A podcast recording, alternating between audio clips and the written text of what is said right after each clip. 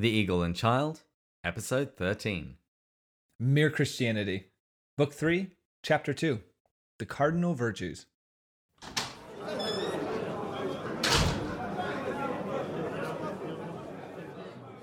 Hello, and welcome to The Eagle and Child, the hallowed pub of the Inklings.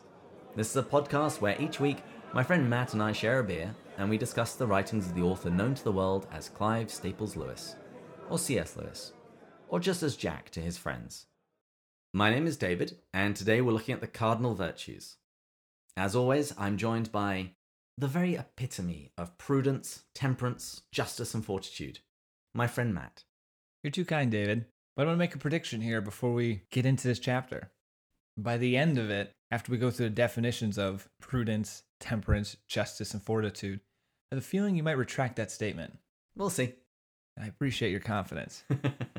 and before getting into the weekly quote, which I know everyone is very excited for, when we do these podcasts, I keep the mic on a stack of books to make sure it reaches my height.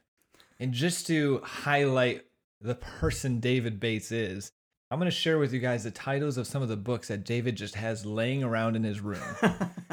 Because you're all wondering how he's so intelligent on this podcast. it's the accent. We've already established this. He, he pretends it's the accent. Wait till you hear what these books are Hymns and Homilies of St. Eph- Ephraim. Ephraim, yeah. Yep. Ephraim the Syrian. He's an early church father. Summa of the Summa. This is a summary of St. Thomas Aquinas. It's a book by Peter Kreeft, because I've really been trying to get into St. Thomas Aquinas this year, which, by the way, has been really helped by Pints with Aquinas. If you're not subscribed to that podcast, you really should be, particularly since the author of that podcast, Matt Fradd, just quit his job to do this full time. Oh, he's the guy that wrote. I was just talking about someone with this the book, The Porn Myth. Yeah. Which is a powerful book. Then he's got Mary and the Fathers of the Church, Excellent book. King James Only Controversy, That's a book by the Protestant author Dr. James White. and How to Do Apologetics. That's by Patrick Madrid. I haven't read that one yet. And now you all see why last week his dream girl is Amy Farrah Fowler. it all makes sense. it does all make sense. All right. I had to do that little tangent. Okay, will you do the quote, please? So today's quote is going to be from Screwtape Letters. Courage is not simply one of the virtues, but the form of every virtue at the testing point. So, with that in mind, Cheers. cheers. And we're continuing through the six pack of Franziskaner. That's the Weiss beer. Mm. So nice. It's really good. The Germans, they just do beer so well. They do. And they also do cars well. This is true. Jack begins today's chapter by explaining that he had to get to his point quickly in the previous chapter because it was a talk given on air. But since he's now writing a book, he can actually take time to tackle the subject of morality in a different way, with a more classical approach. And he speaks about seven virtues. There are three theological virtues, which Lewis says, as a rule, only Christians know about. These are the virtues of faith, hope, and love.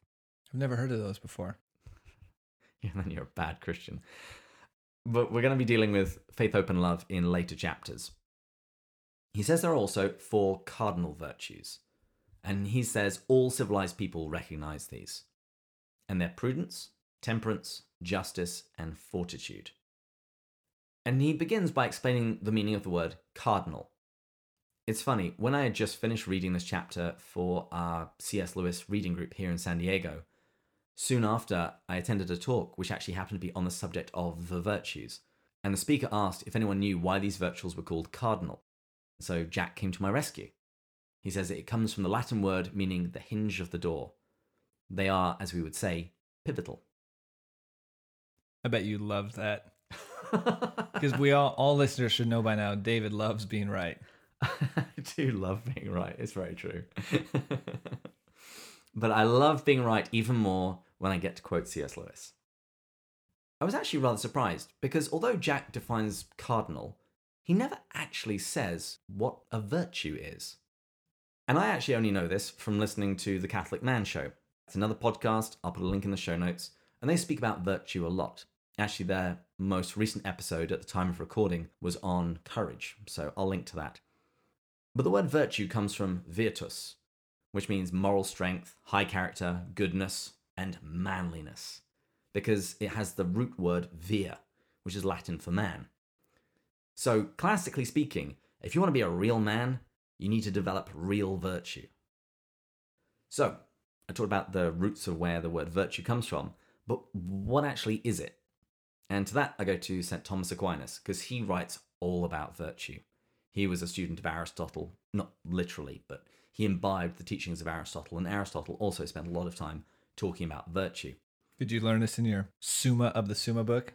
He does talk about it in Summa of the Summa. This is you true. See, now you guys know this is where David gets all this from. Yeah, if I'm if I sound smart, I'm just stealing from somebody else.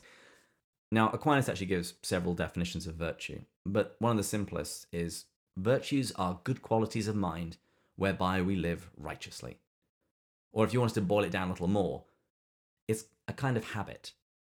Bad habits, we call those vices, and good habits we call virtues. And the cardinal virtues are good habits on which all the other good habits turn. The first one is prudence.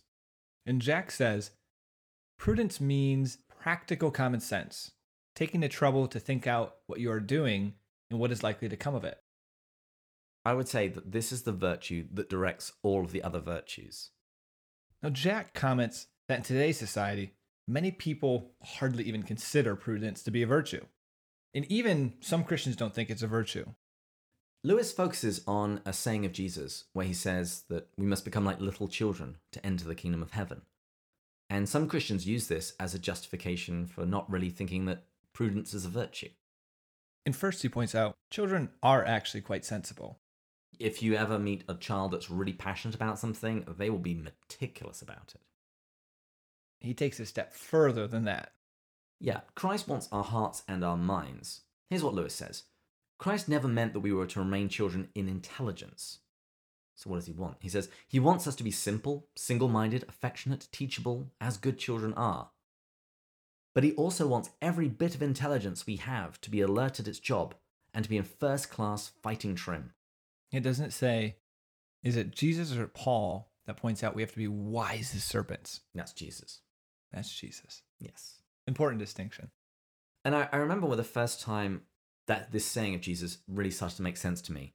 What does it mean to become a little child? I was at a hotel and sitting by the pool sunbathing. I don't think Amy Farrah Fowler would ever be sunbathing. I had to throw that This is not going to become a thing. it might. anyway, back to my story. There was this little child, this little girl, and she would jump from the edge of the pool into her father's arms and then swim back to the side and just do it again and again and again. And so I was watching this, her abandonment to her father. She trusted him entirely. And I'm sure the first time she jumped, it was very scary. But she's known to trust this person who will always be there to catch her and who will always keep her safe. That's the image that comes to my mind when I hear the words, you must become like a little child. I'm going to say this. Lewis would be proud. That, that, that is a really good analogy, especially the part where you said that total abandonment, Mhm. jumping into the water. And that's what we're called to be with our hearts with God, that childlike heart where we fully abandon and trust Him. But we also have to give him our minds. In the Old Testament, it says, worship God with all your heart, soul, and mind. How do you worship God with your mind? By learning more about him, by engaging the rational faculties that he gave you. You know, we said before, Jesus is the Logos. If he is the logic, if he is the reason, then part of becoming fully human, part of being fully absorbed into the divine life, means using our reason and our intellect to their full capacity, which means growing in knowledge and wisdom. And I'm really trying not to get into a little rant here about dumbed down Catholicism. I'll put a link in the show notes to a talk given by Bishop Barron, because he's spoken on this beautifully. But if you are Christian, if you're Catholic, we have a tradition that embraces both faith and reason and seeks to grow both of them. Now, there might be a fear here that, well, what if I'm not a super intellectual person? Here's Lewis. It is, of course, quite true that God will not love you any less or have any less use for you if you happen to be born with a second rate brain. Kind of harsh, but still I was going to say, when the second you read that, he would not function well in today's politically correct society. I, I don't think we would express it quite that way, but I know people who say, "Oh, I'm not an intellectual. I, I I'm not very good at that sort of thing." And Lewis says, God isn't going to love you any less, and it's not like He can't use you. We have many great saints, particularly some of the, the, the great priests of the church who couldn't get through seminary. They couldn't learn Latin. They they thought that they were going to amount to nothing, but yet they ended up being some of the great saints of the church, superb examples of holiness, and drew many people to Christ. But Lewis follows up. He has room for people with very little sense, but he wants everyone to use what sense they have. In a similar sort of way to my example of the little girl jumping into her father's arms, abandoning herself totally to him, trusting him in every way, we should also give our intellect to the service of the faith and to growth in knowledge of God to whatever degree that we've been blessed in that way. And actually, extending your analogy a little bit further, we've been focusing on the abandonment, like that total abandoning of herself and jumping in and the trust. But your analogy actually, if you think of the learning to swim as the intelligence, the whole point of that is so she can become an incredible swimmer. Mm-hmm. And so that's kind of the same thing. We're meant to abandon ourselves, give ourselves to God, but He's not going to leave us there. The point of that is so we grow, we gain intelligence, more maturity, and we develop the ability to go out on our own. Jump into the pool so we can learn to swim. Exactly. And Lewis has this wonderful line God is no fonder of intellectual slackers than any other slackers. Oh, thank goodness. So there's still hope for you and I. Hopefully. And that's also one of the reasons why we're doing this podcast. Forces us to intellectually engage with a mind like Lewis. and out of the two of us, I am definitely the bigger slacker. David puts probably, I'd have to imagine five hours in for every 30 minute podcast. and I think I have to prep maybe an hour hour and a half at most for a podcast. Maybe you're just better at this than I am. That's not true at all. You, you do all the editing. So for all the listeners, if you're praying or giving thanks for the podcast, it all goes to David. Cheers. Cheers. I just provide the colored commentary, as one person pointed out to me. that was how they described you. Mm-hmm. okay. In fairness, that was at like the third or fourth episode when that was even more true because I was still finding my footing and figuring out what is our dynamic back and forth. Okay. In the beginning, it was just pure colored commentary. okay, fine. Let's let's move on. Uh, Jack makes the point that Christianity is an education in itself. He says anyone who's honestly trying to be a Christian will soon find his intelligence being sharpened. One of the reasons why one needs no special education to be a Christian is that Christianity is an education itself. This is why an uneducated believer like Bunyan was able to write a book that has astonished the whole world. The Bunyan that he mentions here is John Bunyan. He's the author of The Pilgrim's Progress. You ever read it? No, but I've heard of it. I've skimmed it. I've never really dug into it. I've read sections of it. And this idea of Christianity being an education in itself, it put me in mind of a story from Peter Kreeft, the Boston College professor. He's a philosophy professor. What he says that he does each year is he divides his class roughly into believers and non believers and then gets them to take the opposite view in a debate. So the believers have to argue for atheism, and the non believers have to argue for theism. That sounds brilliant. He said that the same thing happens every year. The unbelievers present a very weak case, but the believers arguing for atheism, they give a knockdown, drag 'em out argumentation against God. Why is that the case? That surprises me. They talk about it afterwards, and the atheists typically say, well, you know, how on earth could we have done a good job? It's like you're asking us to argue for the tooth fairy.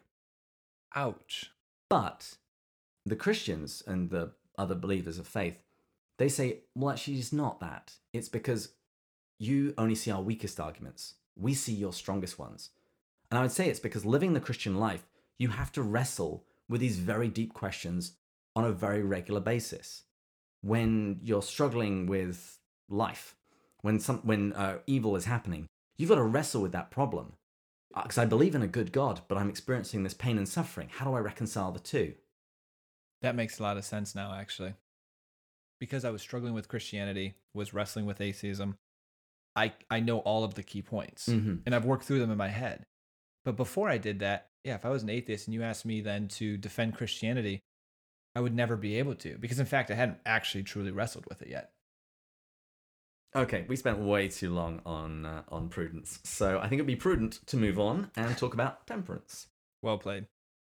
Lewis points out the meaning of temperance has shifted in recent years. Temperance referred not specifically to drink, but to all pleasures. And it meant not abstaining, but going to the right length and no further. And it does seem like temperance, people tend to believe it's around drinking. Well, it's because of the temperance movement. Yes. And it's so much just about any sort of pleasure that can go so too far. hmm But not specifically to do with drink. Yes. And Lewis points out that it's Islam, not Christianity, that's the teetotal religion. Isn't Mormonism pretty close Yeah. to that too? Mm-hmm. I'm reminded of a quotation by Hilaire Belloc. He said, Wherever the Catholic sun doth shine, there's always laughter and good red wine. At least I've always found it so. Benedicamus Domino. That's cool. I like Yeah. that. Well, also there was Chesterton when he said that within Catholicism there was room for the pint, the pipe, and the cross. Another Chesterton quote. We really could do Chesterton quotes at the beginning of this. But he points out there's nothing wrong with beer, money, and sex. Just debauchery or drunkenness, greed, and unchastity. That's a good way of looking at it. Money's not bad, greed is bad. Alcohol's not bad, drunkenness is bad. Sex isn't bad, sex out of marriage is bad. Sounds like those people need temperance. This all fits perfectly with the next point. Temperance does not mean the thing is bad in and of itself. Not at all. And Lewis underscores this point, and I think is lost to much of the world and even to some forms of Christianity. He says that an individual Christian may see fit to give up all sorts of things for special reasons marriage, or meat, or beer, or cinema. But the moment he starts saying that these things are bad in themselves and looking down his nose at other people who do use them, he's taking a wrong turning. Yeah, every one of those things sounds pretty incredible. I mean, I, I, I focused in as I was reading that on the meat You did. because I'm out. I'm currently in the nativity fast. The Hmm. in the Byzantine Catholic Church, we start Advent earlier, and it's a much more penitential season. So we typically give up meat, give up dairy. Well, completely. Uh, not completely. The basic way of doing it is to give them up on Wednesdays and Fridays. Okay.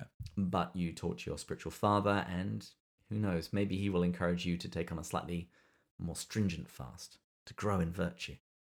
And you also mentioned sex as well. I mean, I think the world in general thinks. Yeah, let's Christ- talk about sex. Let's talk about sex. The world thinks Christianity in this area is just insane. I have had people just with their minds blown at the idea that somebody could be chaste, that there could be somebody in their 20s or, you know, God forbid, even in their 30s who is still a virgin. How how can that be? Even when I talk about it with individuals, I don't even try to talk about it from a Christian perspective anymore because you just get laughed at. Ah, that's just unfeasible. What I've found success with is just talking about it from a purely rational, reasonable perspective. Because as we've talked about, Christian morality, which one of them here is chastity, are all about ways the machine should run properly. So if you have that mindset, you should be able to think without bringing in Christianity why a, a teaching is a good teaching. And so I, I heard this analogy sleeping with someone is like imagine you've got two pieces of paper and you glue them and you stick them together, you let it dry, and you try to rip it apart. There's a, a connection, a bond that happens that it's never a clean rip. No. And when I, most people, not everyone, and there's probably some listeners who disagree with me with this, but many people actually say, yeah, you know what? I get that. It's a deeply intimate, emotional connection, and it is never a clean split. And I found that taking that approach, I have other things I talk about I won't go into here, but that approach is the way that I have to because this is, just seems so foreign to people. hmm And that brings us back to this idea of being like little children, uh, or the the faith side. Uh, you also have reason, and the two should be in harmony. Yes. And I actually think generally this entire chapter on this idea of virtue, this can be a very good way of speaking to a world that's lost faith. They're slowly losing a concept of virtue, but I think most people can be shown that virtue is something that we should be attaining. It is something that we should be aiming for. It's hard to argue against that. hmm So, temperance isn't restricted just to drink. Jack makes the point that you can be intemperate about a lot of things. This is a great point, by the way. Yeah, he talks about people can be intemperate about their love of clothes or love of the card game bridge or your dog. Intemperance with regards to alcohol, its effects are just much more obvious. And its effect on your life, the negative externalities, these are much more obvious. You can see somebody's life fall apart very quickly as they descend into alcoholism. Whereas it's not so obvious if you're intemperate about these other things. Although I think Lewis would argue it can be no less deadly. And one particular area I was thinking about more modern examples that we might give. How about Netflix binging? I funny you say that. I was way intemperate here. I had to just text my sister, who I share an account with, two weeks Change ago. the password. I did. I said change it because I was inc- I was incredibly intemperate with that, and so And it's an not example. bad in and of itself. No, it's not. I just couldn't handle it. Entertainment can be good, and even you know watching three hours worth of Netflix on a Sunday afternoon is actually could be a very good way to rest and relax and spend time with loved ones. But it can also reveal some intemperance. It did to me. What I like about this point, and it's a good chance to always make this plug again, is David and I are talking about these issues. And for example, we just talked and went on a bit of a tangent with chastity, especially for people who know me, my friends. It, it can come across as condescending or we're saying that we're living this right way. Even as I share this and, and I strive to live up to obviously the chastity rule. I fail in so many other ways. So I never share personally, and I think David would agree. We never are saying these things trying to take a moral high ground or we're living this great life. I am incredibly intemperate in other ways. Probably the most obvious one is just work. I, I, I've raised that up way too high. That's probably unhealthy for a spiritual life, for how much I put on that. And so this is a very important reminder that as we share these things, neither David and I think we're these great temperate human beings. We're working on these different areas, but I have a lot, I have a long ways to go. And in preparing this chapter, I'm due for a confession. I try and go about once a month. This is the main subject I'm going to confession for. It's regards to temperance in different areas of my life. And while we're talking about temperance, I suppose now is a good time to talk about why we drink on the show. Because we start every show with beers and cheers. I just thought it was because we like alcohol a lot. And I have to edit this later. No, we we drink for a couple of reasons, and I'm totally stealing this from the Catholic Man Show because they do that every time, although they tend to stay in scotches. Oh, we should totally do that. I'm a huge Scotch fan. How is this just being brought up? I have some Laphroaig in the kitchen. Uh, Okay, some account 12 would be great. I went shopping for Lagavulin yesterday. Anyway, we're getting off the point. Why do we drink? Firstly, God made the things of this world good. If you don't believe me, look in Genesis. He declares it again and again that it's good. He made good things for our enjoyment, and we give glory to Him when we enjoy them. As long as we enjoy them with moderation, with temperance, in the correct proportion, and to the right degree. Remember a couple of episodes ago when we talked about sin isn't really a thing, it's either a privation or the seeking of something in a wrong way at the wrong time to the wrong degree. Yeah. It's very easy to talk about moderation, but hopefully on this show, we're modeling it, imitating C.S. Lewis, who would meet at the pub and share a beer and discuss the meaning of life, the universe, and everything with his friends. Which is practically what we're doing, right? Exactly. Cheers. We're little mini Lewises. now, we do have to mention something else though. If someone has an addiction, then the most temperate thing for them might be to avoid alcohol altogether. And that's what the practice of virtue for that person is going to look like. and going a little bit further than that, sometimes even if you can handle it and you're around people that it could be a bad influence on, you're called to be temperate there also. Uh, Well, I would say that's particularly exercising prudence. Yes, wrong choice of words. Yes, you are you are being prudent given who your company is. Yes. And I'd actually also like to add a plug for the book which one of my friends just wrote, Scott Weeman. He's uh, he's written a book on the 12 step program and the sacraments. So there'll be a link in the show notes. Scott had struggled with addictions himself. So uh, it's a great read. I just finished it. It is. It's an incredible book.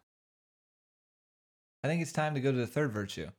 We're only at the third virtue. We got another one after this. Uh, the, the next two are, are quite a bit shorter. Good. So the third one is justice. And like the previous one, temperance, justice, the meaning of it has shifted a little bit. Jack says, It is the old name for everything we should now call fairness. It includes honesty, give and take, truthfulness, keeping promises, and all that side of life. Yeah, I think I would describe it as doing right by somebody or giving them their due. Yes. But we have to be careful. As he points out in The Great Divorce, a whole chapter on a person who is very much on giving them their due. He struggles because everyone he believes everyone has coming what they're due. And so he gets to this place where he can I guess call it say yes to heaven. And he meets a person who lived life worse than him. But at the end of that life, that person surrendered and gave his life to God. So he entered into heaven. And this person's like, How come you're there and I'm not? It's I- not fair. It's not fair. Fair was a big thing. So we have to be careful. It's it's a virtue. But at the same time, again, if it's taken if it's not temperate, taken too to an extreme, it can be dangerous. And then that takes us on to fortitude. Here's what Lewis says Fortitude includes both kinds of courage the kind that faces danger, as well as the kind that sticks it under pain. Guts is perhaps the nearest modern English. Or grit. Yeah, grit.